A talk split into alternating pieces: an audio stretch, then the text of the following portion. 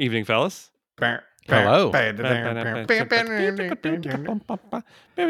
Oh, Am I still wrong about what that song sounded like? Yep. Okay. Not even Yeah. close. Not even a little bit right. yeah. As in, are you wrong? Like you're not making the mouth sounds that match. I'm the not original? making the correct mouth sounds. Mouth Yeah, no. I don't think you are. The mouth feel people- is all wrong. We should tell oh people Oh my what this is since we don't have a theme song to introduce it. So I'm going to do it right at the start this time Okay, This is. Why is Esquiring this minds- podcast different from other podcasts, Andrew? because we don't have any music and How dare you? That's And because- you What? can't use those words. we Cultural don't have any appropriation. Yeah, that's not oh, okay. Oh, okay. Sorry. No talent, no theme Especially song. now. What do you mean, especially now? Okay. No. So this Okay, is go ahead, Andrew. Sorry. I'm sorry. Yes, this is ostensibly episode 28 for November 9th of 2023 of Esquiring Minds. Uh, it's just three goofy lawyer friends goofing around for their own enjoyment. Nothing we say should be construed as legal advice of any sort. It's not. Uh, I'm one of the friends. I'm Andrew Leahey. I'm a tax and technology attorney from New Jersey. I'm joined, as I always am, by Jake. I'm going to get this wrong. You're a land and use attorney, and I just asked you a second ago. I said, "Are you a board a uh, bar examiner?" I know you're not. What are you? Uh, no, no. So I'm a land use and construction attorney. well, I know that. Part, um, yes, Also, you're a professor. Uh, I am in case also you forgot that part. I should add that. um, okay, I'm a tax and technology attorney from New Jersey and a professor uh, of um, tax, well, law now uh, at Drexel, adjunct adjunct professor of law at Drexel Kline. Okay, Okay. sorry. Okay. Go on. Congratulations. Cool. cool. Yes, thank. Uh, I and I'm also this is as of a day or two ago, um, a member of the the board for Florida uh, board certification, the uh, or I'm sorry, the committee for board certification for local government and land use, or uh, city, county, and local government in Florida, which I only mentioned because, uh, like made you. many things that I volunteer for these days, which I volunteer for a lot. Man, it's a it's a lot of stuff that we do. Uh, can I, so board certification. Do y'all have board certification in your states? I don't think so. No. Uh, Okay, There might be an estate planning one in Indiana. I'm not sure. okay, yeah. It's like basically, you know, any any lawyer can practice anything, and then at some point the bar is like, okay, you've done it so much, you're certified as an expert. You have to pass an exam in Florida at least for any board cert. Uh, but yeah, so I'm gonna be helping to prepare the exam, the board certification exam for this field. I'm gonna be helping to vet potential attorneys. Um, I'm going to be helping to propose rules about what it means to be an expert in this field. So it's like, oh man, I signed up for a big seems like a job. there's thing. like Yeah. there's there's a total of eight of us on this board. Apparently, the ideal size is nine. So like, it's nine people for the whole state. Uh, but it's brand new to me. I'll I'm in. You know, we'll see how much work it is, Yeah. or what you know what the actual amount of work or the actual uh, responsibility ends up being. But man, Tell you it's what. going to be interesting. Sounds like it's going to be a lot of work. That sounds like a- I don't see how that's not a lot of work. I mean, that that seems like a lot. You know, I keep Yeah. signing myself up, and it just keeps you know, it keeps working out. I'm I'm. It's like credit card debt, but for attorneys volunteering. I don't know Mm. if there's a good analogy. Yeah. As You know, it's good for the uh, prestige, though, right? Yeah, your resume. Yeah. You're building up yeah, that throw resume. it on my resume. Yeah. Uh, not that anybody at my age or experience level really cares about a resume that much.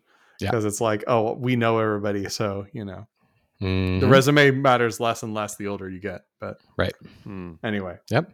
Okay. I'm not the other only second person on this podcast. No, there's another Yes. second. Well, hold on. I'm I think I think we're all second people. I think we're all tied for second, and there is no first. We're we all leave a chair open for for know the real host. Oh the- my gosh. The, the listener is first. None right? of us. The win. listener comes first. Yeah. And and by that I mean the single listener. Mm. Yes. Hi, Jacob. Uh, Me? so no, not you. Other Jacob. Oh. Jacob with a with a K in the middle instead of the C. Yeah. Uh, oh. Well, hi. I am Jason Ramsland. I am an employment litigation attorney. I sue bad bosses. I sue your bad boss. I sue my bad boss. I sue all kinds of bad bosses. So if your boss is bad uh, and you're in Indiana, uh, preferably in the central Indiana area, but I go all over, then I'll sue your bad boss, maybe. You said you Uh, sue your my bad boss refused to comp my meal, which I had with myself at lunch the other day. Can you sue him? No. Why would he comp your meal? oh, because I was hungry. He's just a mediocre boss at that point. He's not Oh, bad okay. yet. He- He's not obligated to pay for your meal. Okay, No. I'm I joking. think if he, He- if he took your Does tray to and dumped it out on the floor, I think that that maybe that gets close to bad. That's Any of those sort of prison Yeah. moment moves, yeah. Yeah, you know what would be more uh, concerning is if he uh, if he forced you to clock out for a lunch break because you know lawyers Oh, punch okay. time clocks. I mean, Mm. we do, but I mean, all all lawyers. I guess I don't. You know, I don't bill for lunch breaks, so That's So true. So anyway- Or punched out. I sue bad bosses. I'm also antiworklawyer.com. Had all, all sorts of fun domains. I'm the You're domain mostly guy. a domain collector at this point. Yeah, that really should sort of it's slowly domain percolating collector up. boss.com. Yeah. Domain Yeah. I collector primarily- attorney.com. You're here in your capacity as a domain owner, really. Like it's fine that you're an attorney, but all we really care about is the, doma- the domains. And and for all my domains, I can't get the one that I actually wanted, which is ramsland.com, which is available, but it's fifteen thousand dollars. So I'm not, Have you ever I'm not looked that. on archive to see what it was. Yeah, it's never been anything. Oh, hmm. I just did this Why- the other day.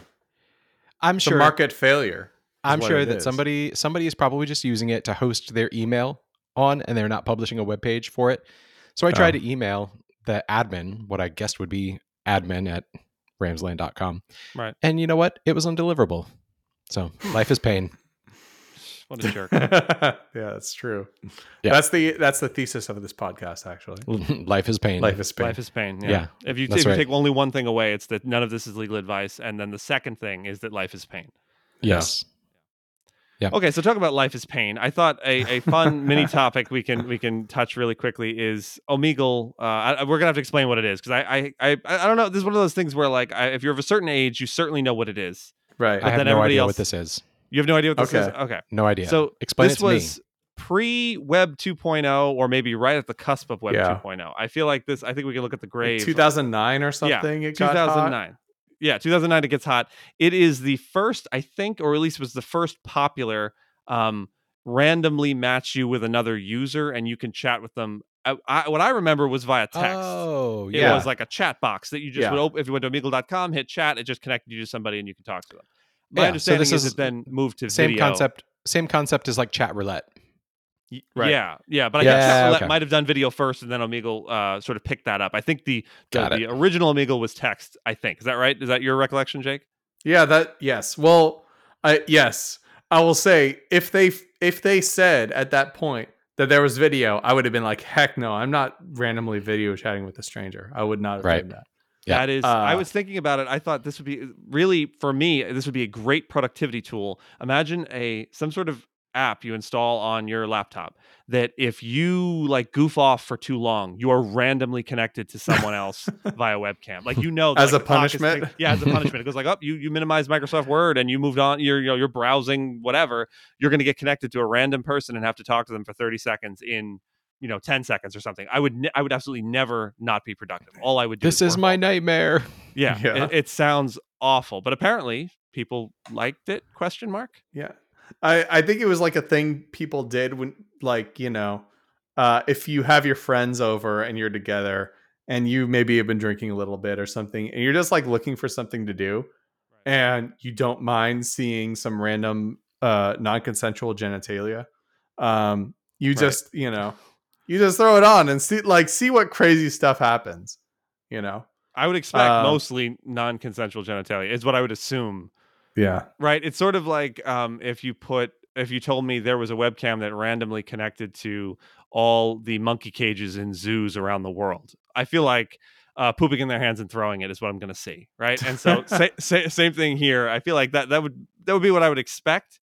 And I, it seems like from what I'm reading is there was a hefty dose of that, but there were also people Yeah. using it, like especially during the pandemic, to sort of you know feel less alone and connect with people and stuff like that.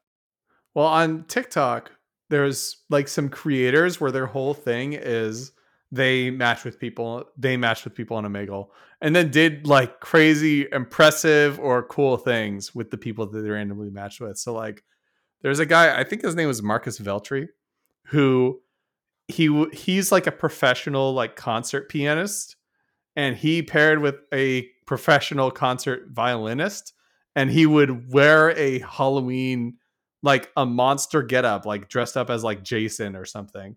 And he would say, request any song, and they'd request a song, and they would just play it because they're professional and they're extremely good. And it was really cool because you would just like surprise random people with concerts playing like, you know, their favorite, like they would play like the Call of Call of Duty Zombies theme or Right. a Studio Ghibli song. And that was so cool. wholesome. Yeah, no, it was very wholesome. wholesome. yes, exactly. That that, that For every the one out of a Right. thousand would Right. be super wholesome, cool content.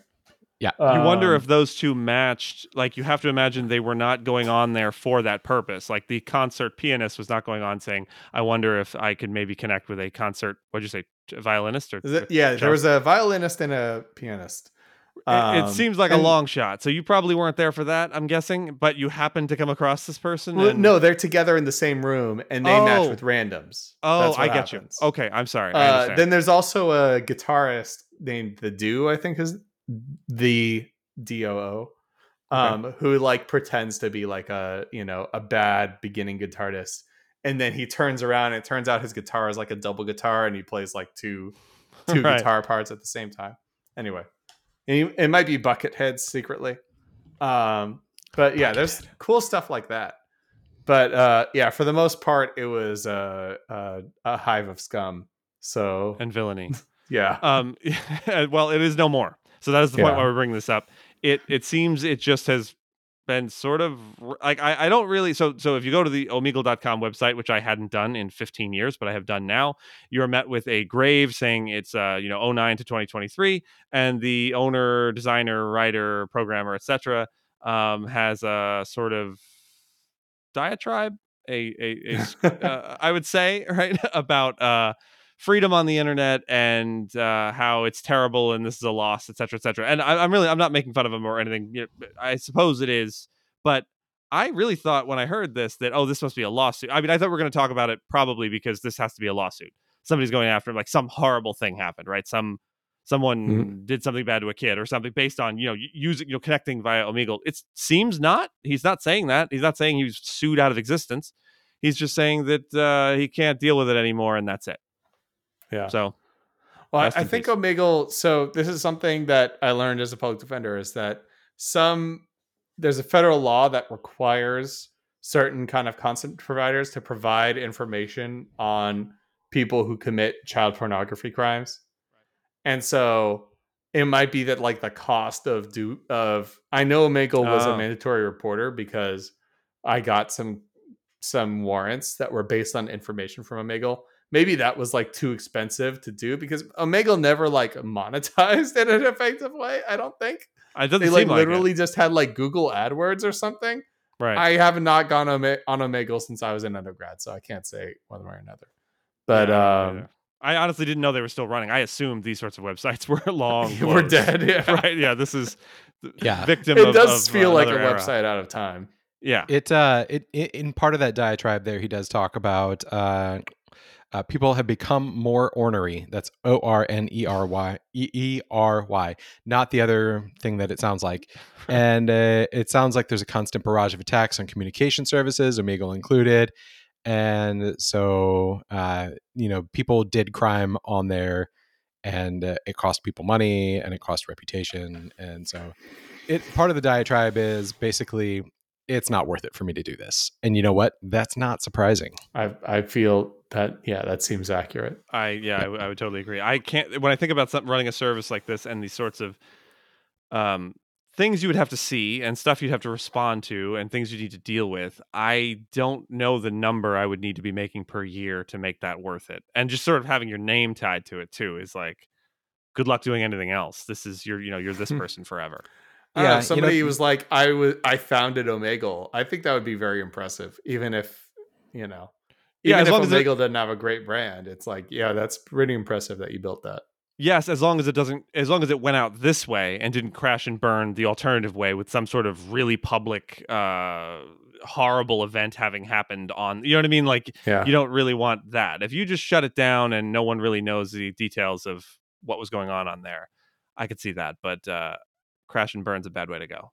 Yeah. Uh, among It's- tech people, I think they'd be into it. They'd be that would be make them even more popular among like tech That's true. CEOs. Yeah. They'd be like, oh yeah, they they took you down, man. They like they were they so, your you house? built something beautiful, and, then, and then they destroyed you. Yeah. Didn't they zip tie Uh, your mom? I thought I heard that. Is that, is that, is that Your- true? Is what that about your mom? What? zip tie? Yeah. What? Oh mercy. Yeah. This is taking a weird turn. Okay, we can move Uh, on.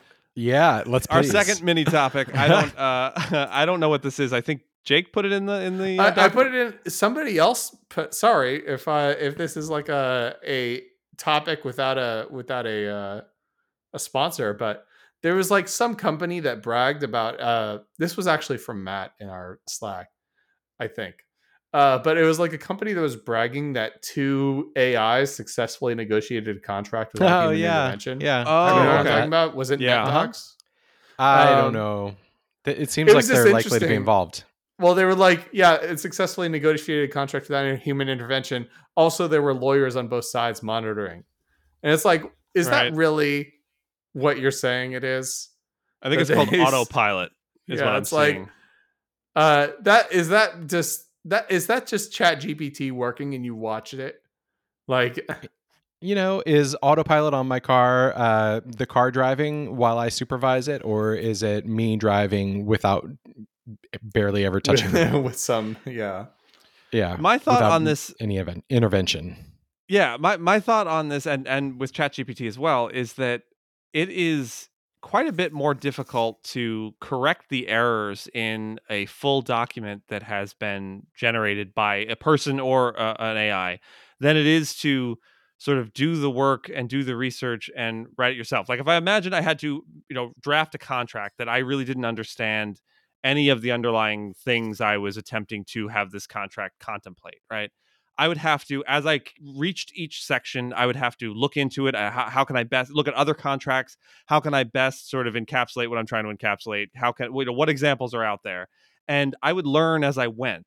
If I went to ChatGPT and I said, "Here's the the you know here's like the maybe the term sheet or whatever, generate a contract for me," the level of expertise I would need to have to look over that contract and really know if that was correct or not would be Yeah. quite a bit higher. Like I think about it in the context of tax a lot. I, I if I sat down and you know wanted to answer a client's question about a specific tax provision and whether or not it applies to them, I would do the research as I went, and so I would know what I was talking about because I just looked into it now.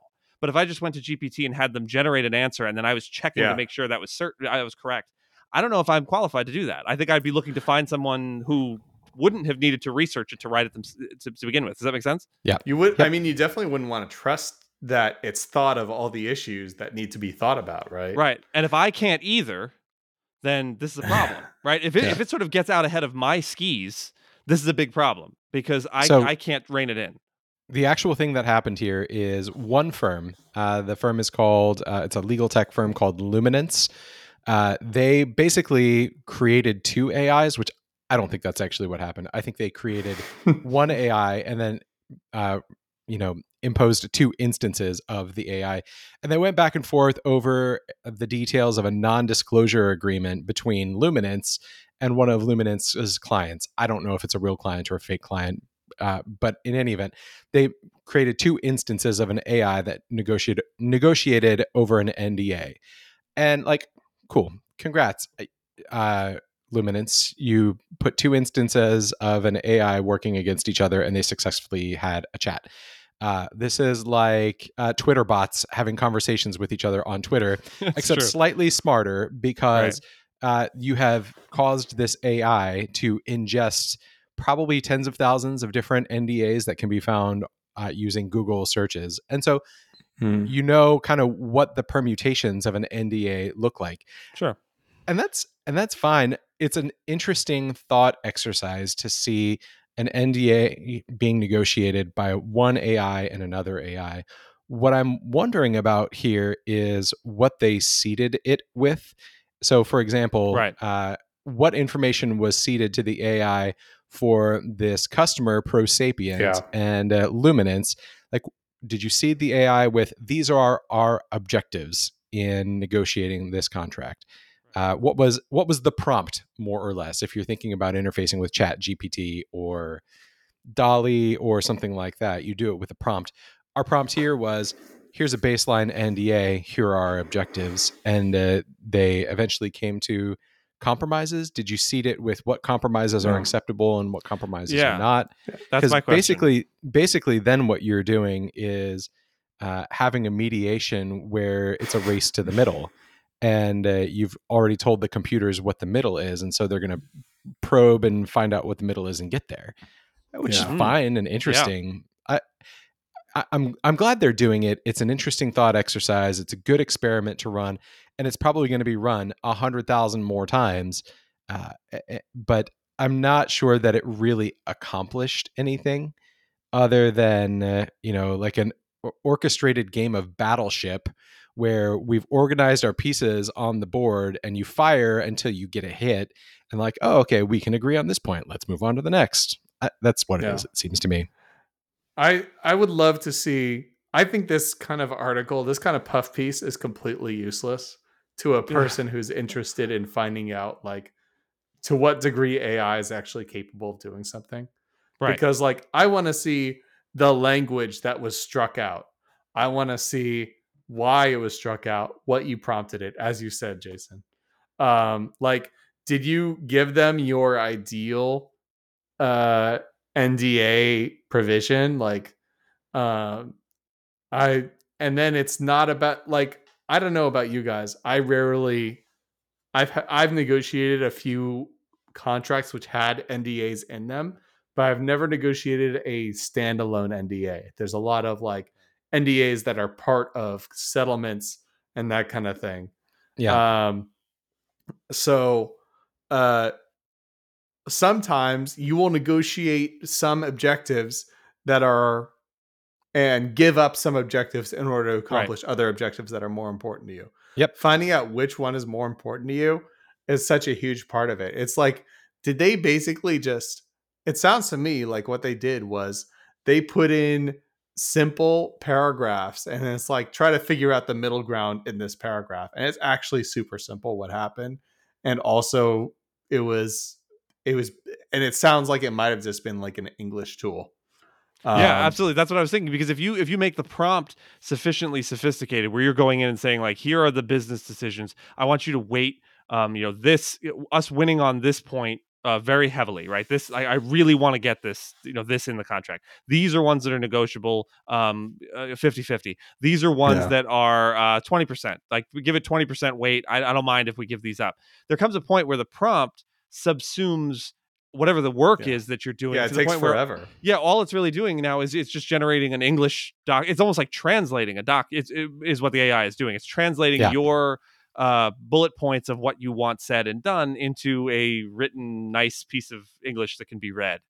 Yeah, and that yeah. is quite a bit less impressive. And I, in fact, yeah. I think GPT four could probably do it. You could probably do it on Chat GPT if you just said, you know, if you took like take an NDA that exists, right? Go line by line yourself. This is this is not a prompt. This is you do it. Go line by line and make bullet points for what each line is intending to achieve and then tell GPT mm-hmm. to generate a contract, a, an NDA that makes these points. I bet it would look remarkably similar to the one you pulled all that stuff from. Right. Because yeah. it's good at writing language, just writing language, just converting it to, and it can probably do legalese. You know what I mean? It can probably pick up the tone that should be taken sure. and stuff.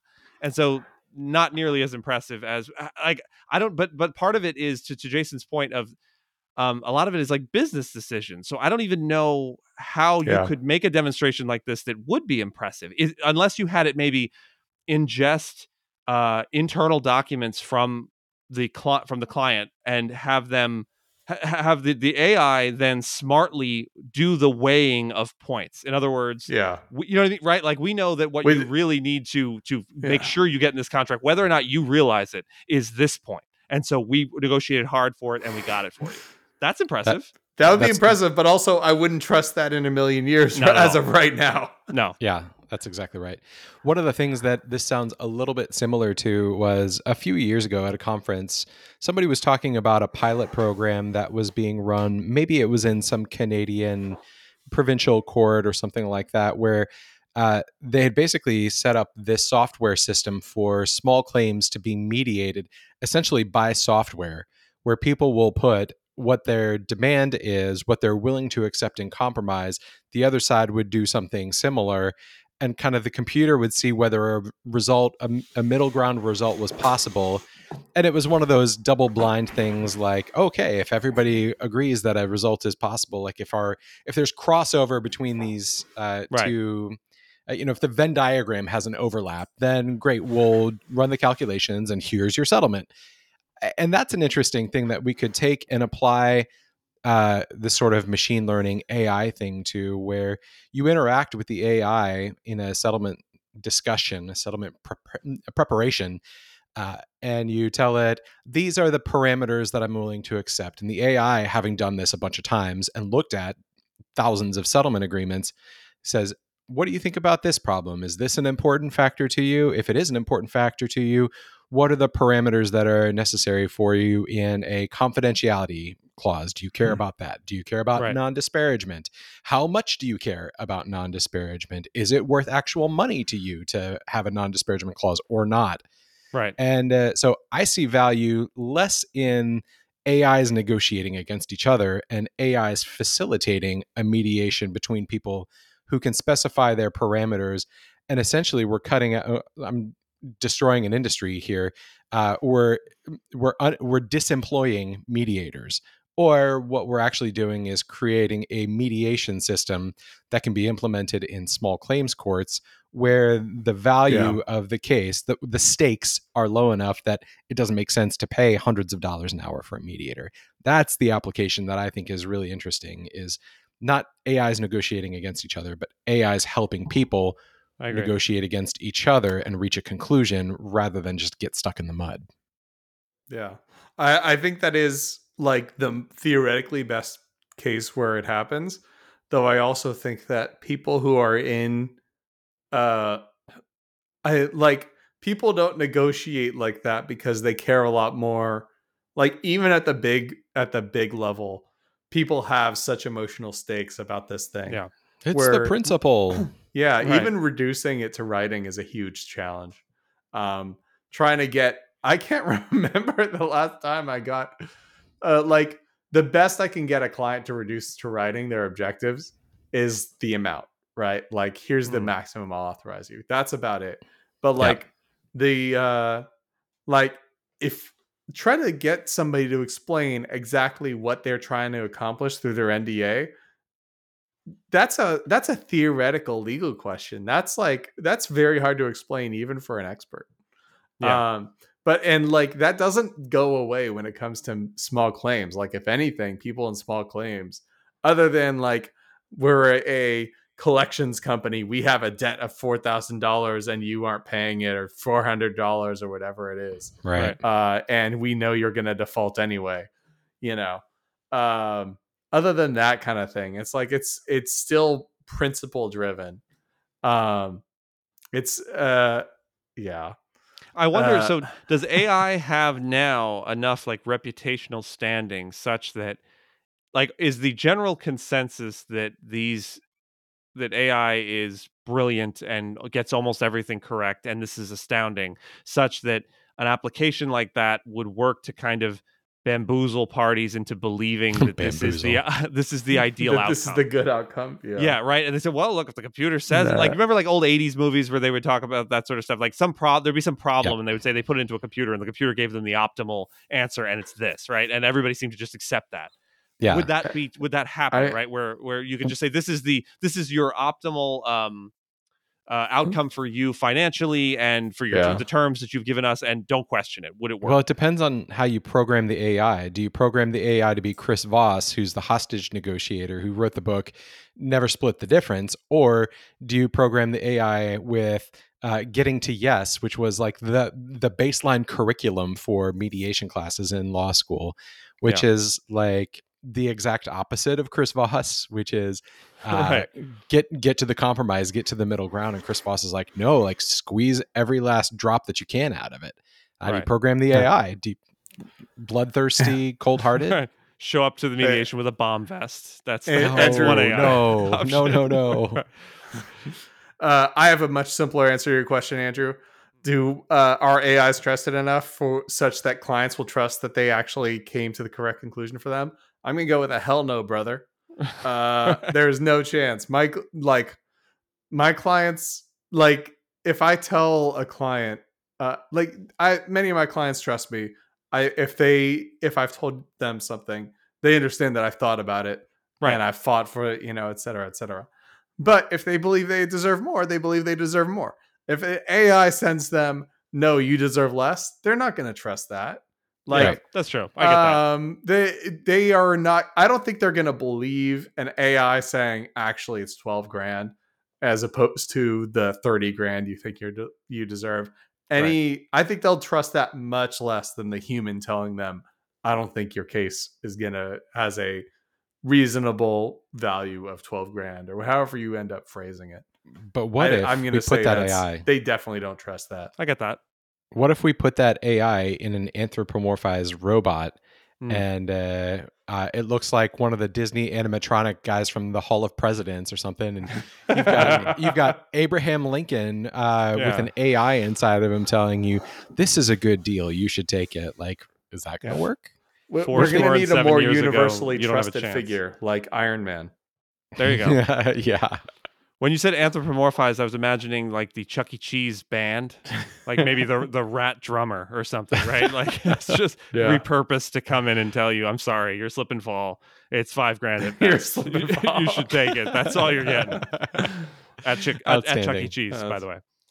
We have a my bar association tomorrow. This is too late by the time you're listening to this. So you have an event at Chuck E. Cheese. in the morning. The bar event is at Chuck E. Cheese, isn't it? Oh, please. No, it's about Oh, Chat. GPT and lawyers. Um, but it's just interesting. It's like we can't we can't trust them to write a paragraph that is accurate. Um, not quite yet, not totally. Them being Uh, GPT, Yeah, No, GPT. AI. Gotcha. No, okay, yeah. no, And them so, being, like, them being we the first shouldn't year trust them. yeah, yeah, exactly. right. And so we can't trust them to negotiate either.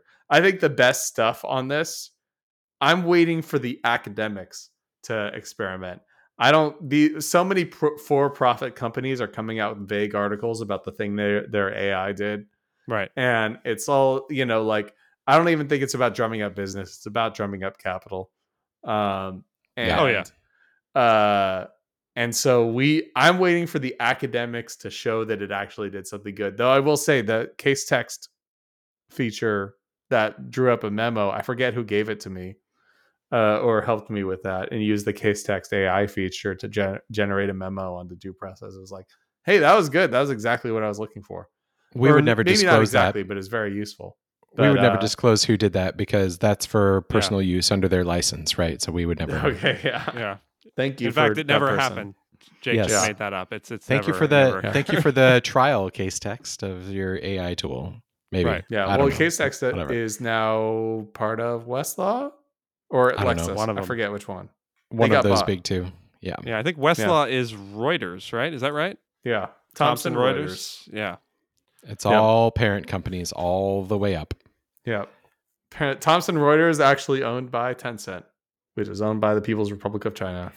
Yeah. Is that true? No, I, Thomson No. Reuters- Oh, oh, I don't know. That's not that implausible. I could, I could, I, it could be true though. right. It's not that crazy.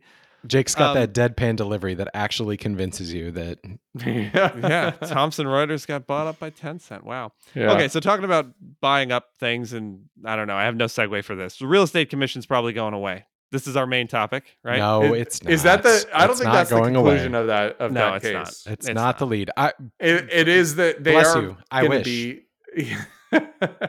I thought we were doing optimistic 2023. I think Jason, Jason was saying that, that that's what he was trying to do. So I'm trying to come in here with some optimistic energy and say all the realtors of the world are going to be out of a job real soon, no, Oh, and bro. you're just 2021. bursting those bubbles. 2021 was the year of optimism. Oh, This is- really? This what? Is, this is this is not this is not that timeline. We're into Uh, pessimism now. Well, uh, 2021 is the year that I finished watching Ted Lasso, and I was optimistic. oh, okay. uh, Oh, okay. yeah. you, Uh, have come Ted down Lasso, off of that Ted. Lasso season one. Uh, Yeah. Oh, yeah. I've come down a lot since then. I I both bought and sold a house Yeah. since then. So uh, yeah, the and then you watched Ted Lasso season two, and you're like, oh, Oh, maybe the world And- is terrible. I'm but kidding. then, but then season three bounced back, and he moved back to Kansas, and all was great because Oh, Kansas. okay, spoilers. Oh my god, Oh, that was gosh. that was that was that was telegraphed. Don't worry. yeah. Okay. Uh, sorry if I spoiled Ted Lasso for you. Uh, you're late to the party. Uh, by the way, uh, all the people in or uh, Bruce Willis has been dead the whole time in Sixth Sense. oh no. oh, man. I, I Ruining man, I was like, are you going down the road of Bruce? What like you know he's having like health problems? or he's, Yeah, like, Yeah. uh, yeah. I don't want to. I don't. I, I want to remember him at his best, which okay. was that and his cameos on Friends, which were excellent. Yeah, Uh, so the real estate, so real estate commission is probably not going away, but it is probably going to be less of a gross, uh, filthy cabal than it once was because there was this huge lawsuit. Uh, the first one has come to a judgment in Missouri. Uh, and that judgment so far is a $1.8 billion verdict against the National Association of Realtors, Keller Williams, and maybe some other big national real estate firm. Yeah. Uh, I think a couple others settled out of court. I think maybe Remax had settled out of court, and another had settled out of court for Yeah. something on the order of uh, between one and two hundred million. 140 that million, was- Yep. Yeah, there you go. Between the two of those firms, basically saying that uh, this is a super anti-competitive system. Uh, Which, by the way, I wholeheartedly It definitely agree with. is. It though. absolutely It- is. it- Yeah. Like It it, is it is. It's hard to like even fight that. Yeah, and so so the as I understand it, the main target of it was this really uh, filthy, disgusting system whereby the seller of the house, who's the person who's going to be getting a big check written to them, signs a set signs an agreement with their selling agent for a five to six percent commission, usually six percent. Sometimes, if the market is competitive, maybe it's closer to five. You sign a check that is going to have a six percent commission which if your house is worth $500,000 is going to be $30,000 of commission for this person who is taking pictures of your house or hiring someone to take pictures of your house, putting it on an MLS system and giving you some very very basic legal advice, which I also uh, have questions about. Uh, and uh, that person is going to be paid $30,000 for doing this. Bananas. And I'll tell you what, that is stupid. They're not actually going to end up with $30,000 in their pocket. They're going to end up with $15,000 in their pocket because the way they have constructed this system to entrench themselves is that the buyer's agent gets to split that 6% commission with the seller's agent so that you basically can't get a buyer's agent to come look at your property unless you get on that MLS, which is gate kept by that 6% commission. And also, you agree to pay that buyer's agent a 3% commission. So Right. the whole thing is gross, nasty, ugly. And I am delighted to see them getting slapped around in court for 1.8 so far. And they haven't even gotten to the part of it where there may be, I think, treble damages at stake for this. Uh, and so they could be on the hook for up to five and a half, six million yeah, Yeah. billion with a Eh, B. billion. Excuse me. Yes, Yeah. billion. Yeah. B. I- I think the beginning of the end for them was when the MLS got. I, I was it Zillow that first sort of like got access to the MLS and made it open for people to just like regular To people to have access at? to search and look. Yeah. yeah. Because I don't know about you, but when any of the houses I've bought, I have sent to my agent the houses I wanted to look at. And they always like Mhm. added a fourth that was terrible and wasn't at all in keeping with what the other three were. Like an AI would honestly do better finding something that was Yeah. similar. Uh, but I didn't I mean, didn't you find your own house or did you have an agent find each of your houses. I, I think we found our own house. Yeah. Yeah. I did not hire a buyer's but, agent to buy this house. I hired I had to hire a seller's agent to sell my house. Right. And so they just get the, the full 6%, yeah. right? Well, no I don't know about there. that because she screwed up and I think she got in some big trouble. But yeah. oh, but I mean, okay, so let's not talk about your particular horrible agent and talk but about all horrible agents. You didn't pay any of that commission, obviously, because you were the buyer. Right. Right. Right. Now, right. But I think in that situation, they get the full 6% uh, sure. You know, ordinarily, you know, separate and apart from your your your well, my yes. when I was a seller, they had a thing where it was like, if there was no buyer's agent, then you'll then I'll get five percent. Dual disclosed agents because they will because of this cabal, they're yeah. your agent and dual disclosed. So there's never, at least in New Jersey, this was the situation. You're never not represented by an agent. If you don't have an agent as the buyer, the seller's agent becomes your agent, and you need to sign a dual disclosed agreement, dual disclosure agreement that they are like I don't know, representing both. I don't. It, it doesn't make any feels sense. so wrong. It feels like it should be illegal. absolutely Yes. That it should be, be. dual. It, like it is the most conflict of you of all conflicts to represent the buyer and seller. It is the Well- most clearly zero sum situation, right? Every dollar you give the seller is a dollar you take from me. Right. It has to. That's the only way it works. So I have no problem with the existence of real estate professionals. I have I think that there are plenty of situations where they can add some value to a transaction.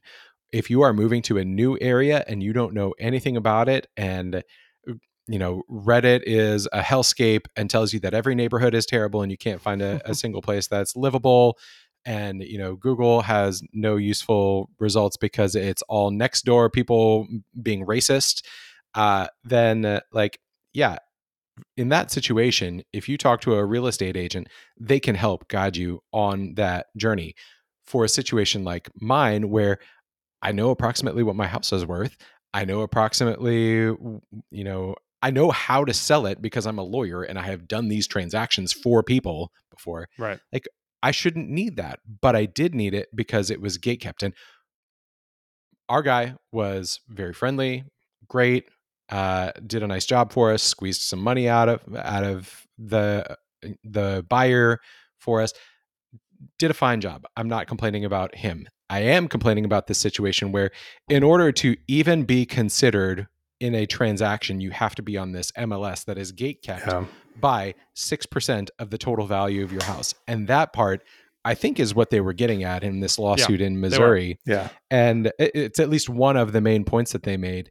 And that 6% gatekeeping cost, like, let's let people meaningfully intervene uh, to interfere with that and have something like Zillow and Redfin that is not poisoned by the National Association of Realtors to preserve the 5 to 6% real estate commission. And let's let them actually put things on this MLS. And let's not have allow realtors for buyers to uh, confine their searches to only the MLS. Like, oh, that you can't trust what's on Zillow, you can't trust what's on Redfin. Let's break up that cabal. God bless these people for working this lawsuit because they're doing the Lord's work. Yeah, Absolutely, the MLS yeah. is definitely like the the thing that makes the least sense and is most clearly anti-competitive. Because, like, if you're an owner at this point, if there's very little reason why you should not just be able to put it on a website that it would be a competitor to MLS and say, here are my pictures. Maybe you, you get a realtor to, you know, you hire somebody to stage and help you present. It's right. not going to cost 30 grand or whatever it is. It's going to cost a lot less than that. Um, and then that would be it. Uh, and I know that's the danger for realtors. I do feel bad for all my, I have a, you know, a lot of people uh, who this is their livelihood, but, yeah. uh, and man, the transition is going to be wild and terrible for them. Uh, if it actually comes now, which it seems like it's probably going to come sooner rather than later. Um, that, yeah, I mean, I've I've worked with realtors that were you know towards the end of their careers, and they'd been doing this for like forty and fifty years. Like th- this is this is a career. This is and yeah. it boggled my mind then when I sort of watched what they were doing. That this is your whole thing. This is like I kept waiting for like where's the the bit of the job you don't understand, right? This this other this other aspect that's like what you don't know is that man at night I'm down there just crunching those numbers trying to make this work. Right. Uh, it never seemed to come there never seemed to be that other part of the job. Yeah. And I think they got about as far as they're going to get with all of that and the, the, the internet age has caught up to them and people started asking those questions what like i think millennials basically started buying and selling houses and asking yeah. what, what are you doing what, what is this hgtv ruined everything uh, yeah. maybe it was hgtv because everybody true. suddenly had a real uh, a deep uh, understanding of buying and selling and you know right. and like marketing houses. Um, I know that there is like a market of houses which I'm not sure if they go on MLS, but like they have realtor specialist realtors because they are so expensive.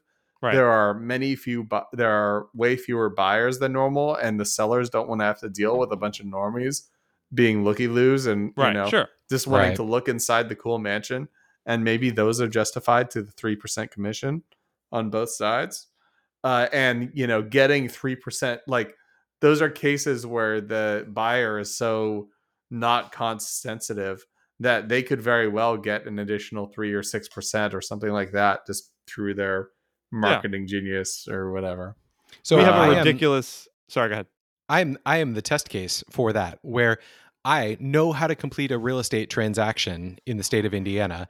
I know uh, the market in the Indianapolis area because I've lived here. And even when I didn't live here, I didn't live far away. And also, I have friends and family who live in the area. And so, like, I know it. I'm the test case for this. And I go out and I make an offer on a house saying, hey, I'm unrepresented. So this whole transaction is going to be less costly to your seller. And so that's why my offer is a better offer than you might see from someone else. And they say, oh, no, well, we don't negotiate our commissions in uh, Mhm. purchase off purchase agreements or purchase Right. offers or something like that. Like that is, and that was Keller Williams, That's by the- the, way. yeah. Keller Williams, you suck. Uh, and yeah, I'm I am positively uh, uh, how would the British say it? Chuffed. I'm chuffed that uh, the uh, that Keller Williams is getting stung by this, uh, and and like if we decouple the uh, buyer's commission, buyer's agent commission from the seller's agent commission, that is a great start in the right direction. Super happy to see this lawsuit going through uh, and resulting in a huge judgment so far. I mean, that interaction is exactly why it's probably why they they lost, right? Because as a commission, as a broker, you like the fact of your existence shouldn't be such a downside to uh uh to you know to The whole you as a- transaction. as, an owner. oh yeah. yeah, yeah, yeah. We Yeah, like don't this was a- negotiate this our was a plot. commission. You, I mean, you probably should. Right. Um, yeah, the, I guess because they also, pr- I mean, there's like thinking about as an attorney, there's pressures to not go too low, like societal pressures to not go too low, because then you'll depress the market rates for other lawyers. I mean, Right. it happens in every like freelance contractor kind of situation where like if you go too low, you're going to undercut other people. But Right. like Yeah. this is totally different. This is like some other Hold entity is determining the commission. Yeah. Yeah. Um, and that's And- nuts. I see a fiduciary duty problem in it too, where if I'm the seller's agent and I have this contract where now I'm the one who's got to negotiate with the buyer's agent to see what kind of commission that they'll have to take from Yeah. my 6%. Like I've got a fiduciary duty of loyalty problem there because what if there is no buyer's agent? Don't I have a duty to my seller that I'm working for to say, in the long run, this deal is actually better for you because really I'm only counting on 3% in this transaction, even though my contract says five.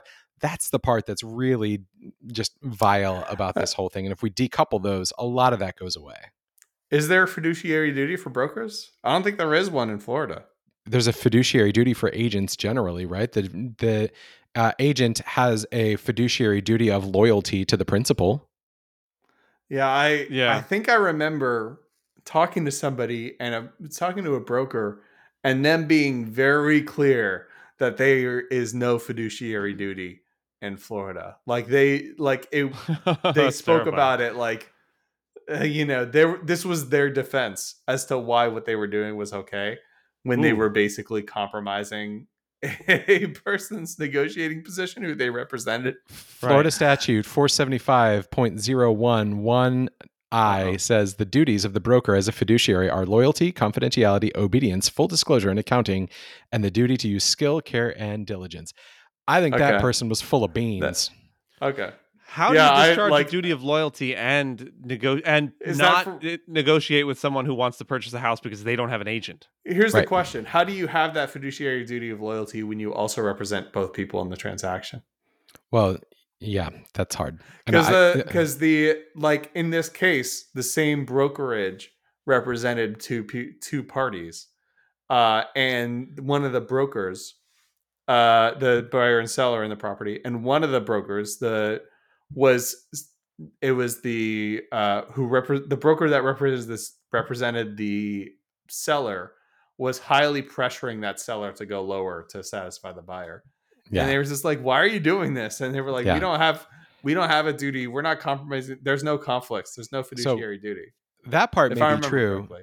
if it's a dual if it's a dual agency situation then in my mind they end up basically less of an agent and more of a mediator and that i think Mm. is stupid and we should get rid of that too but what do i know i'm just you know a civil rights lawyer My Yeah. my bet would be some sort of convoluted argument that the duty of loyalty is to act in the best interest of your client and the best interest of your client is to um like uphold the cabal and make this sale using a real est- a- another an agent that you like for all the reasons you were saying Jacob like you can't trust listings that aren't in an MLS because they're they're you know there's going to be shenanigans or something.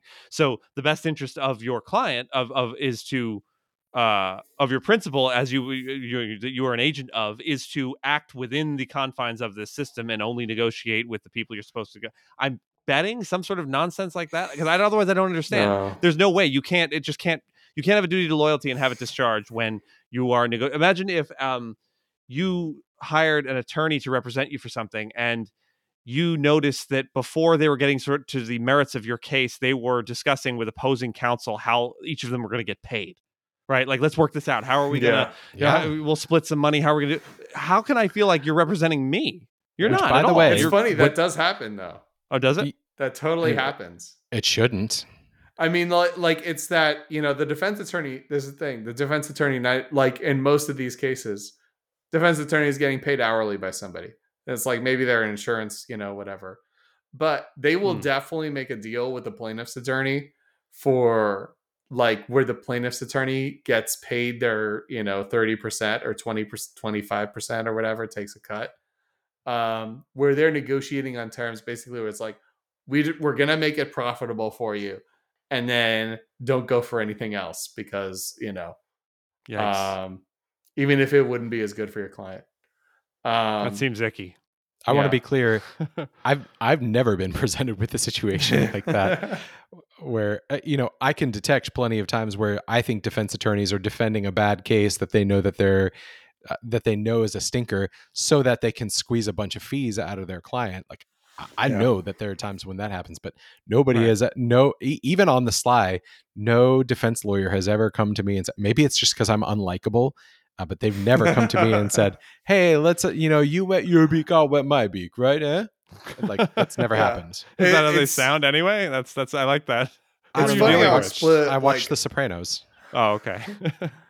uh this is not the same situation at all really but uh in florida i'm just going to use this excuse to tell the story um but in florida the you are not allowed to uh have a pure referral fee for an attorney um you can only get a paid attorney's fees if you actually work on the case and only commensurate with your amount of work so there's theoretically under the rules of our professional responsibility, there are no referral fees. You can't get 5% just for sending a case to somebody, for example. Um, but it happens all the time because how are you ever going to police that, right? Um, one time there was a uh, there was like a medical malpractice case. There was and one attorney sent it to another attorney, and um, and that attorney who sent it to the other attorney didn't got they had a contract where that attorney got paid 5% did zero work on the case filed an attorney's lien and uh, there was a whole motion for summary judgment over that attorney's lien for 5% and then the judge started asking hey what you're not allowed to do this like Right. under our professional rules you can't just have a pure referral fee. And then they then the two attorneys agreed to dismiss it immediately as you as you do. Right. but the trial judge was like no i'm going to rule on this right now. You don't get to dismiss it. I'm returning jurisdiction. And then the and then they appealed that order because they're like hey we dismissed it. You didn't have jurisdiction. Appellate court's like no we have jurisdiction. We know what you're doing uh but it's just like you know if you there can be things that are illegal but both if both parties have the uh incentive to have it happen anyway and it'll never see the light of day it won't just happen it'll like their entire economies will spring up based on that existence of that Right. illegal arrangement And that, my friends, is how we end up with the Nas- National Association of Realtors and their huge lobby spending. An entire Yeah, economy of, of illegal actions. they're like the second biggest lobbying spending industry right They Are are, they yeah. I, I, I think they're behind the NRA. Is that into right? it Oh, they're into behind, Intuit? they're behind into it They're behind The Intuit, yeah. That's true. They have so yeah. I was looking at it. The National Association of Realtors. It was started 116 years ago. It's a 501c5, which I always forget what that is. That's a The tax Professional organization? forgets. yeah, it's some sort of tax nonsense. Um, they have a membership of 1.5 million members. Um, yes, they are. They are the the second largest, but I don't know what the first is. Um, I The yeah, I personally. the U.S. Chamber of Commerce is number one. Oh, Okay. uh, yes. Okay. I personally, if real estate agents go away, I feel bad for the individual people who aren't getting paid and will have to go do something else.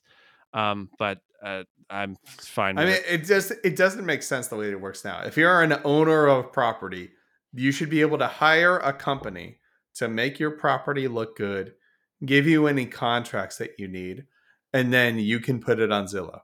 You know, Yeah. like put it on something similar to Zillow, maybe Right. a uniform Facebook Marketplace. database like that. And and there are Uh, companies. yeah, Facebook Marketplace. Why not? Right. There are companies that will do that, and uh, they'll do it for a much lower cost than six percent. The problem is the buyer's agents won't show you those houses because they're part of the cabal too. Right. Yeah. Yeah, I mean that's the real the real thing, right? Like- But like to to your, I think Jason, you said it. I can see the point of this. I was just doing quick math because there's a monstrosity house around the corner from where I, I live here. Uh, twenty five. I think I've showed it to you guys. Twenty five million dollar house. This guy was a um, a pharmacist who started uh, a company that has some sort of genetic profiling thing to suggest to you the best. Uh, you know, there's several different blood pressure drugs. Uh, You, he you live down will- from the Sacklers, right? Is that who they Yeah. Sacklers? No, no, No. I'm being silly. Yeah. Uh, I don't No, know. where I the- live down from the ushers from uh I don't know if y'all The Ushers. the- yes, yes, never yes. Um, so he built this monstrosity, but then got ousted by his company, etc. Huge, twenty-five million dollar house. I don't live in an area where there should be twenty-five million dollar houses. My house is nowhere near that. Obviously, right? I wouldn't be on this podcast. Obviously, or well, I'd have, okay. I'd have better things. You to have a do nice if I had house. You, 25. you well, you. I've seen like So- your security wing. You have Yeah. like a security wing where you like you know you monitor everything moving, uh, Yes. and it's super cool. Yeah, Uh, but it's it's, nice- not, it's Nest cameras. It's not twenty-five million dollars worth It's of them either. it's nice except for that weird wall of mirrors. Weird wall. the whole house is a wall of mirrors. Yeah, the- there's wall of mirrors everywhere. but the, the but point coolest being- room I was in when I was a kid was always the room at the gym, which had a carpet and just like a wall of a mirror. Do you know Right. what I'm talking about? yeah, I don't remember a it's gross. carpet at It's the creepy. gym. Why is there carpet at the gym? It's like a I I don't know what it is. It must be an '80s thing. We have like- strayed so Shag Shag far. all the things. we are so far off topic. Now we're talking about why are there carpets at gyms, but I'm into it. I want to know at gyms. what are they putting carpets in the gyms for? Okay, uh, so now we're doing carpet stuff. Uh, I my grandparents had a carpet covered toilet seat. I think that's even weirder than not the seat. Sorry, the lid. The lid That that that sounds like it would feel nice for the first time that you use it, and then untrustable for the oh rest yeah, of the yeah, time. just the lid, just the lid, not the, seat. I'm Oh, sorry, okay, it was not a carpeted seat. It was just the lid. oh well, then that's useless then. But I remember thinking, like, is the idea here that we're so wealthy, which they weren't, uh, or we're so wealthy that we've carpeted everything, even this, because the carpet matched the the carpet in, like, the actual regular carpet on the floor in the bathroom. Very strange. I don't, I don't know what that was for, but I also don't know why you would have carpet in a gym. Anyway, point being, twenty five million dollar house, uh, three percent of twenty five million dollars, if I'm doing my math right, is like seven hundred fifty thousand dollars. I think if somebody manages to sell that place for twenty five million dollars, oh, you should get seven hundred fifty thousand. It's uh, you've done a good job. It's worth it. Go for it. Mm-hmm. I get specialty things, but like for Yeah. normal houses, why? It's it, it- I mean, someone's going to buy it. Like what are you doing? What are you really like you're not marketing it per se, you're just listing it. Like you said, Yeah. half the time I've I sold my parents' house when they moved out of it. Redfin hired a photographer that took all the pictures. The agent didn't do that. The Yeah. agent had nothing to do with that at all. All they did was know how to work the little lockbox when people wanted to see the house. That's it. That was the whole thing that she did.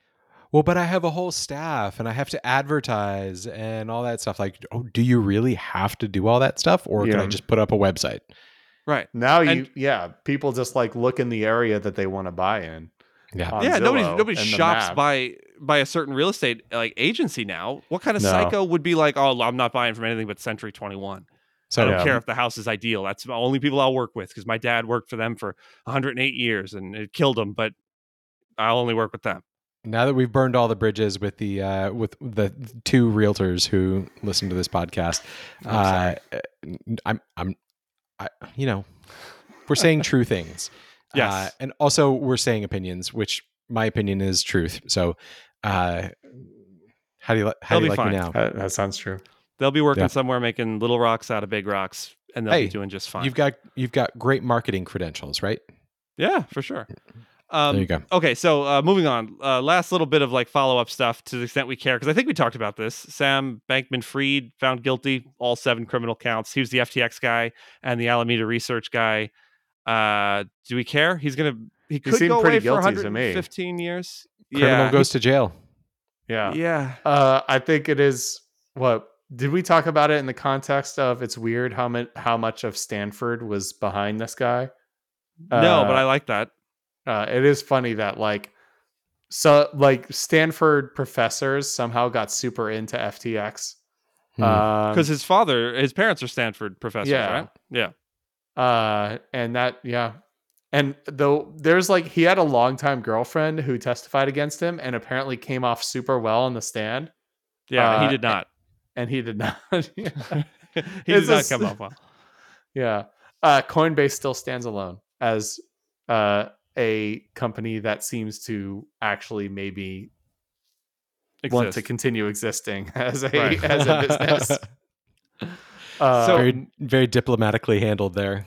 yeah, would like to try to at least until so we we're doing this every two weeks. We'll probably be talking about them with some sort of issue next time we, we well, talk. the FT the SEC is arguing that they that their whole business model is illegal. So um, maybe they get destroyed. But Is it? A, it's a, they're saying that it's securities, right? It's yeah, they're another saying how we that like failures. their their staking service, for example, is a security, which I I have some Ethereum staked with them right now. Um, what's the uh, eh. what's the meme that is with the astronauts always has been? Yes, and the gun to the back of their head. Yeah, and uh, like I don't I don't care. that that's the that's the funny thing is like so much of the SEC what the SEC does is like if the more educated like you can be fully educated and about what's happening and understand the risk and it's not a problem but the problem is that you know you're selling to the problem is like the possibility of selling staking in a completely bull you know bs fashion with no Right. regulation you know like railroad there's plenty of railroad bonds that are perfectly valuable uh investments um but and but you know it it was complete hucksters selling trash ra- uh, railroad bonds to rubes right. uh, that that uh, ended with the SEC existing. Um, so Right. I know, like, I know the deal was sticking. All that money could could blip apart in an instant, and I'd be like, "Well, that sucks." Um, but that's Anyway. because I'm, huh? Nothing. anyway, when the economy collapses, yeah, I mean, when the economy collapses, maybe it goes up. I don't know. Um, But um, but that's because I, you know, I re- I'm investing the tiny amount of crypto into crypto that I am comfortable losing. But Right. that's not how a lot of people approach investment. They're like, "Oh, crypto's the way to go. I'm going to put all my life savings into crypto or GameStop or Take Bed Bath and Beyond or AMC." Ca- And instead of you know just like investing what they're comfortable losing into something, Changing Yeah, my I mean, that- Twitter avatar to the laser beam eyes. Right. Yeah. that is an interesting point because when you think about it, the SEC's sort of the tacit, like w- one element of the distinction between a security versus not is the disclosure requirements you have to go through, right? And so the idea that somehow um, the sorts of disclosures that will meet what the SEC says is required will sufficiently uh, put on notice everyone involved in investing in this that they could lose money would suggest then that there should be no one who ever lost money in the stock market and said i didn't know that could happen. Right? And I, I'm, i don't think that that's true right? Because no one is reading those disclosures these circulars and things that are that are being put out no one's reading them they're just investing hmm. they're you know you're they're opening an account with a robinhood app and they're buying shares of something and it's click wrapped with some sort of i agree stuff and Right. technically there's all these documents you know on sec edgar that you could look at if you wanted to but no one does Well, some people do. That's the thing. I don't look at them, but Right. there are industry analysts that look at them and they will say, like, hold on, this thing actually looks scary as hell. And Right. then the market will, will react, and I'll be like, oh, okay, that maybe this is a problem that I should be looking Sure. at. Maybe I won't buy that one. Yeah. Right. yeah okay Yeah. well then we don't care he might go away for like 115 years i don't Oh, think he's gonna go away that long Yeah. he's gonna He'll get probably die. Terrible tragedy. Yeah. Uh, the only other follow up we have is the Texas Rangers are World Series champions. Do we care? Sure. I care who the World Series champion is. That- that's I'm- cool. I, I appreciate that it's a relatively it's a team that hasn't won it recently. So that's They've cool. never won won it ever. It's their first. Ever. No. Right. I, I mean, I'm you know the fact that it's not like the Dodgers or the Red Sox or you know one of those teams Yeah. that seems to win it all the time. The Red Sox you is probably saying the a- ages me uh, to elder millennial status, but you know, uh, Yeah. Astros. I don't know. The Red You know Sox what? saying the Red Good Sox winning the World Series a lot places you actually it not only ages you, it also sets a limit on how old you can be Right. because of right like it- it's because like of the because of the curse. yeah we could zero in on it's like like uh, uh, coring the ice and, and Yeah. looking at the strata. We know exactly when you lived if you think Yeah. the Red Sox win the World Series too much. Yeah, when I think of the Red Sox, I think of winning the World Series. That means that I came of age during the Ortiz, Johnny Damon, Damon Curt Schilling, Manny era. Ramirez. Yeah. Yeah. Manny You were right Ramirez. in the Did right age where uh, the movie Fever Pitch just really struck a chord with you. Oh, yeah. You absolutely love Jimmy Fallon and Drew Barrymore. I love Jimmy Fallon. Oh yeah, Mandy Moore. Mandy Moore. What? I've never seen. Wasn't she that. in that movie? No, it was Drew Barrymore. I don't know. Maybe she was Drew played a Barrymore? part. Drew Uh, Barrymore is was Fallon the a Boston girlfriend. guy? I thought Fallon was a New York guy. He's a Boston I- guy? I think it grew He was out in that of Fallon movie, playing. wasn't he? Yeah. Oh, yeah. He was the guy in that movie, but I'm pretty sure that grew out of that dumb skit that they did on SNL with like an Anoma. Oh. Garcia oh, jeez. All right. Well, No. Uh, you got- anyway, okay. The Ra- Rangers What- are what World Series about, champions. um, I'm fine. What with about Freddie Prinze Jr. and what was that summer? Freddie Prinze Jr. was a pitcher in a baseball movie. Mm. I'm dying. Really? Summer. It wasn't called Summer Fling. All right. I'm looking at Sure. So anyway, the World Summer Series Catch. champions. Classic. Summer Catch. Texas Rangers won the 2001 World American Series. romantic comedy. I feel really good about somebody winning the World Series for the first time uh, in 2023. Feels great. I'm glad it's. If it can't be the Braves, I'm glad it was not the Astros and not the Dodgers and not the Phillies. God help us, not the Phillies. Thank you. Uh, but uh, you know, there's good stories to be had there. You got Max Scherzer at the twilight of his career, winning a World Series. You've got Josh Jung at the dawn of his career, uh, winning a World Series. You got Adolis Garcia, who maybe wasn't Yeah. quite as great in the World Series as he was in the ALCS, but still like really, really I mean, good the. ALCS. That was a legendary ALCS for a player. Yes. Yeah. Yeah. that was crazy. He crazy. shot up the like all-time home run list and, and hit list or something. He like went from not even being on there to being, you know, I don't know, Yeah. top five or something.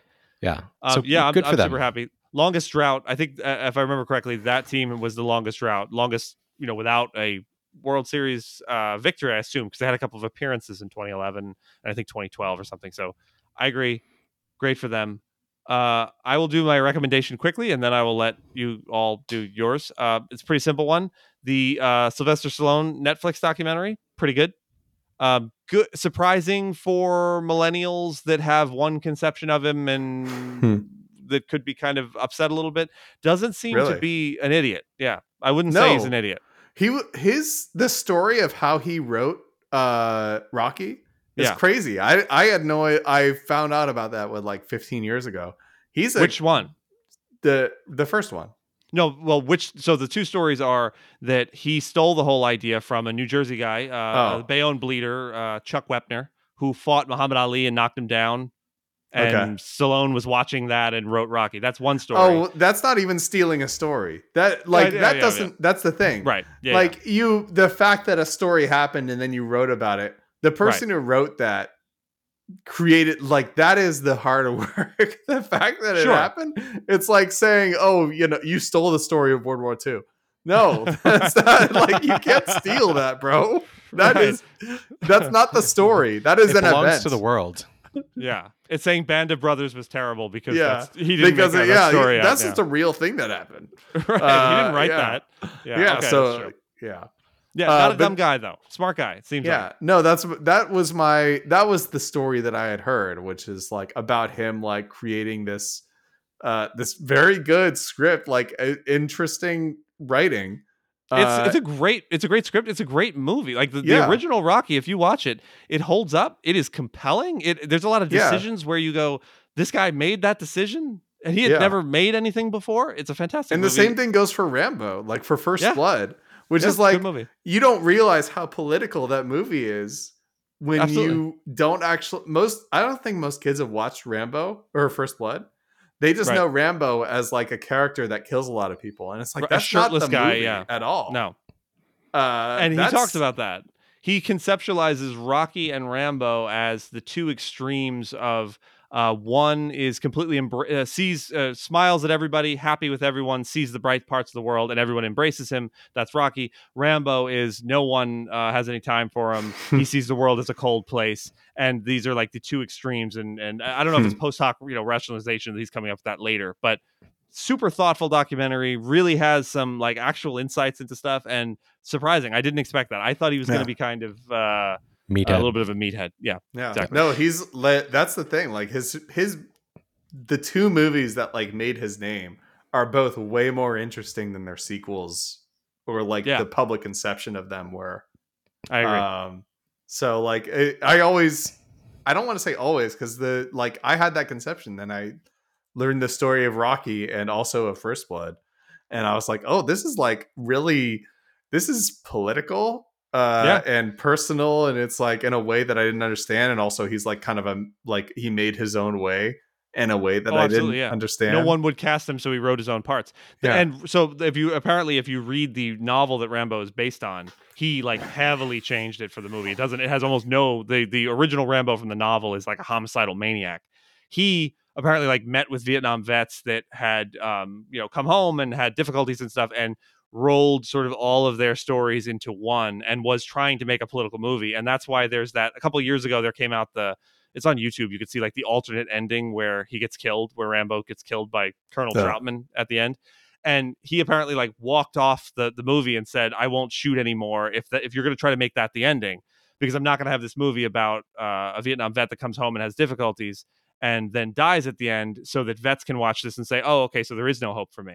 Like Yeah. that's not I'm not Oh, that's doing that. interesting. And so I was gonna say that would have been a very fitting ending, uh, Right. even if the you know right but his idea ending, that this but this was tied to so, like real people's experiences was like well i'm not gonna you, you, i can't end on that note it has to be hopeful or, or whatever but long story short interesting documentary highly recommend i'll stop there yeah. Confession time. I've never seen either one of those movies. You've- So they're they're I don't they're better than you might think. you've never seen rocky Either one. I've never seen Or Rocky Rambo. and I've never seen Rambo. did you grow up Is Rambo grow up outside yeah, of the the United thing. States? Rambo's Yes. not the movie. yeah Yes.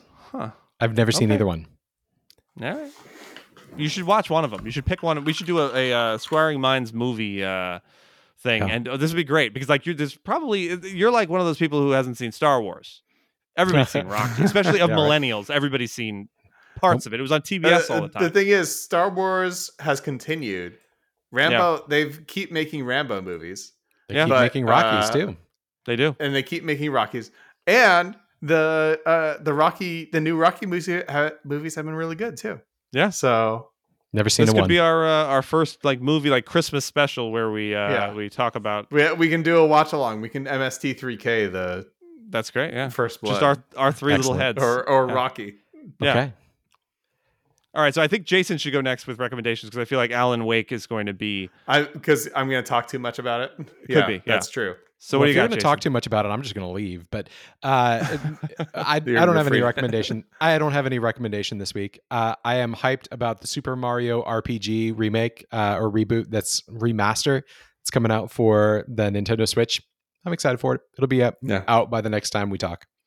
Yeah. cool Me too. The the Nintendo writing is always so f- like unexpectedly funny to me. Whenever Yeah. they come out with a with an RPG, it's like it, it is self aware in a way that I that is always surprising for people who other- otherwise just play like Mario and it's just like woohoo, and Yeah. then uh and then the RPG comes out and they're making like jokes which like sexualize Goombas and anyway, oh dear Yeah. okay yeah. I have good nostalgia for the original. I'm excited to play it again, and my nine year old is pumped too. cool Nice. Uh, yeah, my recommendation is Alan Wake 2. Um, I I feel like I do this all the time uh, because it's been a great year for games.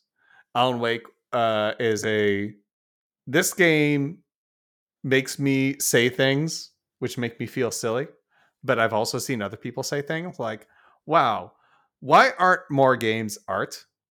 Things like that.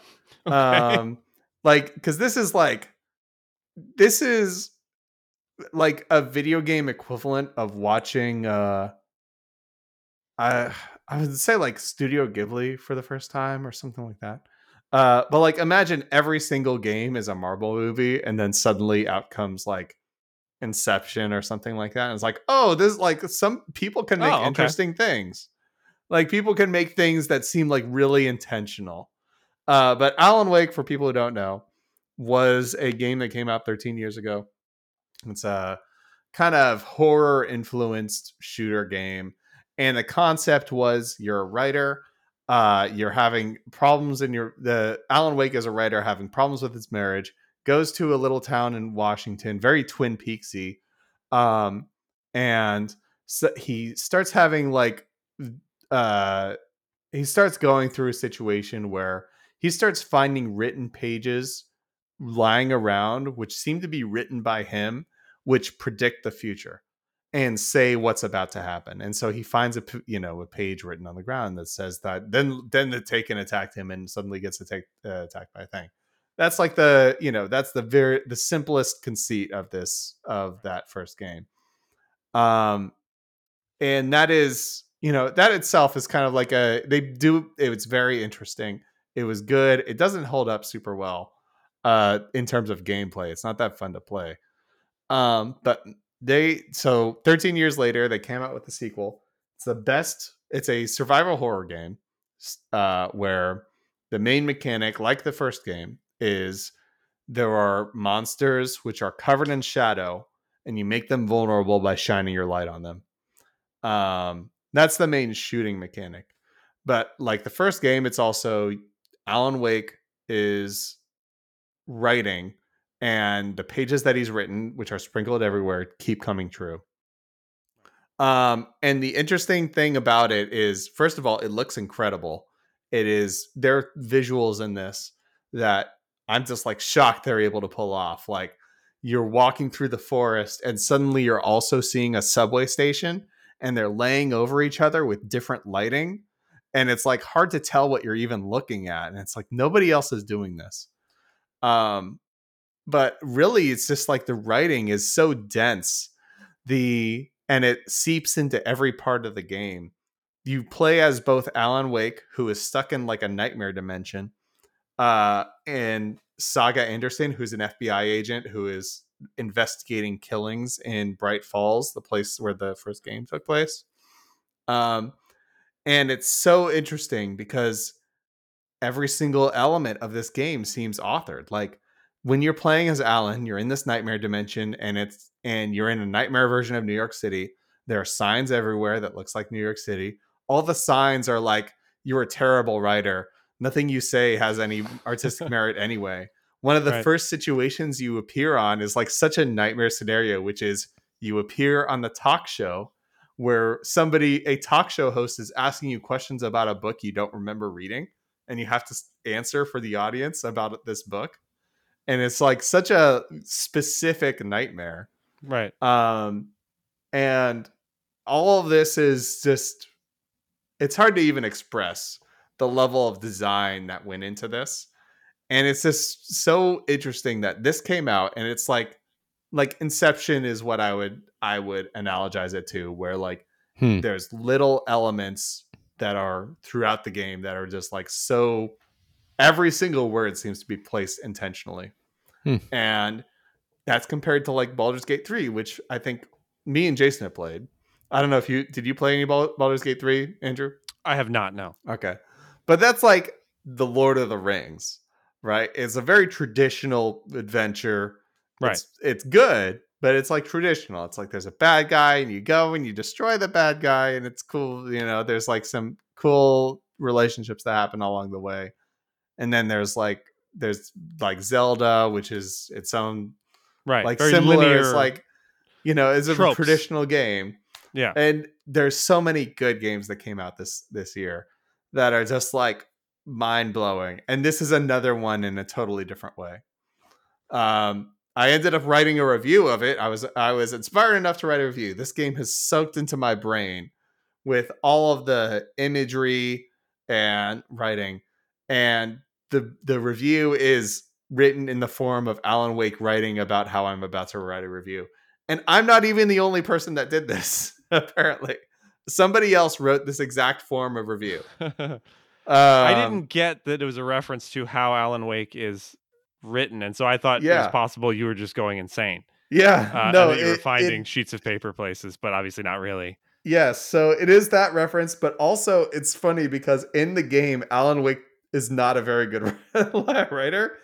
It's it was a fun thing to write because in the game, Alan Wake is the dark dimension is a um there's a lot of it that's analogous analogous to writer's block. And so you uh he is he needs to write his way out of it. He everything he writes comes true, but if he writes it in a way that doesn't match the genre of what he's writing, which is horror, then it will not come true and it'll it'll bend back on him. Hmm. Um but his writing style is like a lot of short sentences, a lot of uh abstract language. So like he will write a lot of one word sentences. So his writing style is extremely different from mine. And so it's Right. fun to write in that style about myself uh, as like just an experiment. And we'll put that in the show notes. Yeah. Um, but it was it it's I strongly recommend it for anybody who wants to play video games for like the direction of it or just like watch watch somebody play the first like hour of it or something and see whether you're into it cuz uh like the first 5 minutes really declares itself very strongly Hmm. um about like what this is what what the vibe is the vibe is dark and lots of kind of uh they withhold information better than anybody else this the uh uh that's the uh the studio remedy which Right. also made control uh one of their best the qualities that i really appreciate from them is like they have a shared universe with their other with their with control the other game uh, but they are very good at not giving you the answers. Like they will pose the question, and the question is part of the fun, and they will not give you the answer. They will let you feel out the re- the realities of the world, but they will never give you a direct answer. Um, but you can figure it out if you think hard enough, if you read enough about it, you can figure it out eventually. Um, and for a person, if you like to think about your media, that's it's like perfect. Well, I'm Um, sold. I'm going to. I will buy it. Uh, It works on Like- like, X, Xbox is good enough. Xbox Like it- Series well, X, yes, Right. Okay. It's I'm in. definitely a next gen. Like it is the best looking game maybe out there, which is crazy for like a relatively small studio, but Right. it is the best looking game. Yeah, if you like, but you have to be okay with being scared. This game is scary as hell. this is so scary. This game is out. actually the scariest game I've ever played. I'm Jason's out. out. but he's also falling asleep. I think. Yeah, No, I'm yeah. awake. I'm just I'm just way out.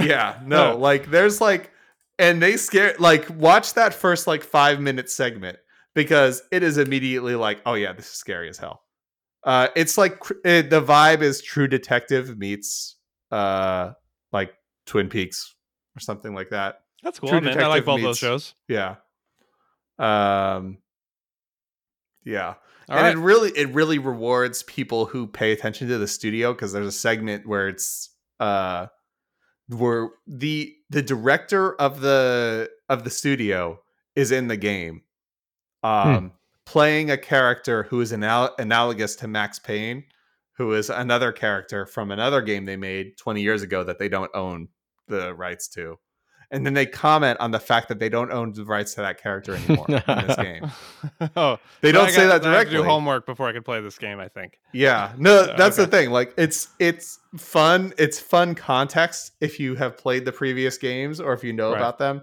but it's not necessary the story like holds is designed to hold up whether or not you know about them it's just fun to be like oh that's you know that's I know supposed to be is, max yeah. payne and when he's complaining in this in this thing about how he doesn't get to be involved in the adaptations of his work anymore. He's talking about Max Payne because they made a movie for Max Payne and he didn't get to be involved in it.